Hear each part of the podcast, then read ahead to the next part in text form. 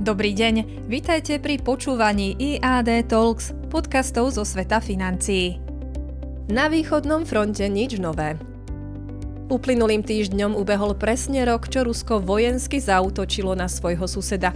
Predtým, než sa bližšie pozrieme, aký dopad mala táto vojna na svet financií, treba uviesť, že sa predovšetkým jedná o obrovskú ľudskú tragédiu na strane Ukrajiny, na ktorú sa nedá pozerať cez finančné metriky.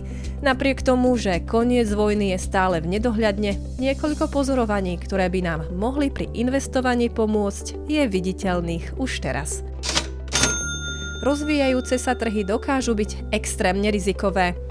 Na finančných trhoch často panuje medzi malými investormi predstava, že akcie, dlhopisy, sa vždy vrátia na pôvodnú úroveň. Toto je väčšinou výsada iba rozvinutých trhov a aj to nie vždy.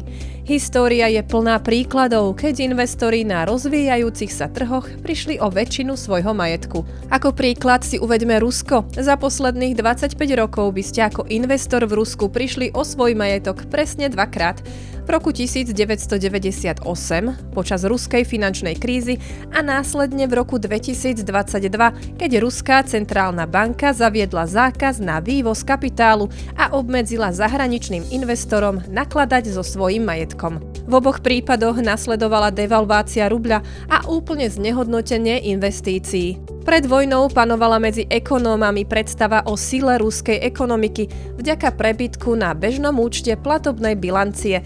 Pravda je, že pozerať sa na rozvíjajúce sa trhy iba cez ekonomické ukazovatele je krátkozraké. Rozvíjajúce sa trhy sú o mnoho náchylnejšie na neočakávané udalosti, ktoré sa dajú iba ťažko pretaviť do rizikovej prémie. Rozvíjajúce sa trhy sú plné devalvácií meny, bankrotov a vojenských prevratov.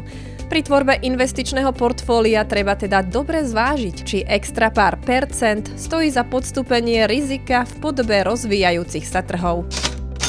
Zlato. Dobrý uchovávateľ hodnôt, ale zlá investícia.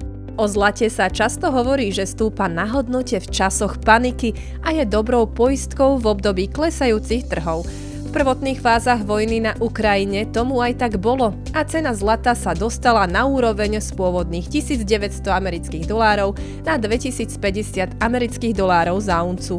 Problém je, že od tohoto momentu zlato na cene iba klesalo.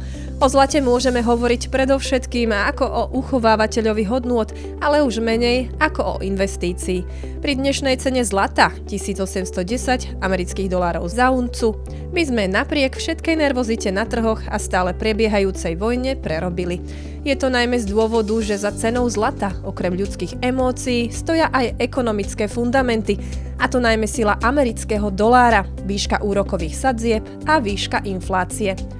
Dobrá investícia je najmä taká, ktorá je predvídateľná. Ak si niekto trúfa odhadnúť vývoj amerického dolára a úrokových sadzieb v strednodobom horizonte, potom investícia do zlata dáva zmysel. Pre všetkých ostatných je to iba špekulácia s nádejou, že jedného dňa bude cena zlata vyššia ako v čase nákupu. Investičné výnosy nasledujú zisky v akomkoľvek období posledných rokoch zaplavili investičný svet témy ako zodpovedné investovanie alebo ESG. Napriek tomu sektory, ktoré dosiahli najlepšie zhodnotenie za posledný rok, neboli výrobcovia solárnych panelov ani iné zelené odvetvia, ale zbrojársky priemysel a ťažbári ropy. Európsky zbrojársky priemysel zažíva najlepšie časy za niekoľko posledných dekád a ceny akcií na to reagujú rastom. Rovnako to platí pre ťažbárov a spracovateľov ropy, ktorí sprchujú svojich akcionárov dividendami, ktoré by bez aktuálnej vojny nedokázali dosiahnuť. Pragmatizmus investorov je viditeľný v tom, že na konci dňa sa investori vždy rozhodnú preto, čo im prinesie najvyšší zisk a nie preto, čo je populárne alebo správne. Morálnosť takéhoto konania nechávam na posúdenie iným, ale najbližšie, keď sa budete rozhodovať, kam a do čoho investovať, je dobré mať toto pravidlo na pamäti. Tohto týždňový komentár pre vás pripravil Roman Vitásek, portfólio manažére IAD Investments. Počúvajte nás aj na budúce a dajte odber na náš kanál, aby vám už žiadna informácia zo sveta financií neunikla.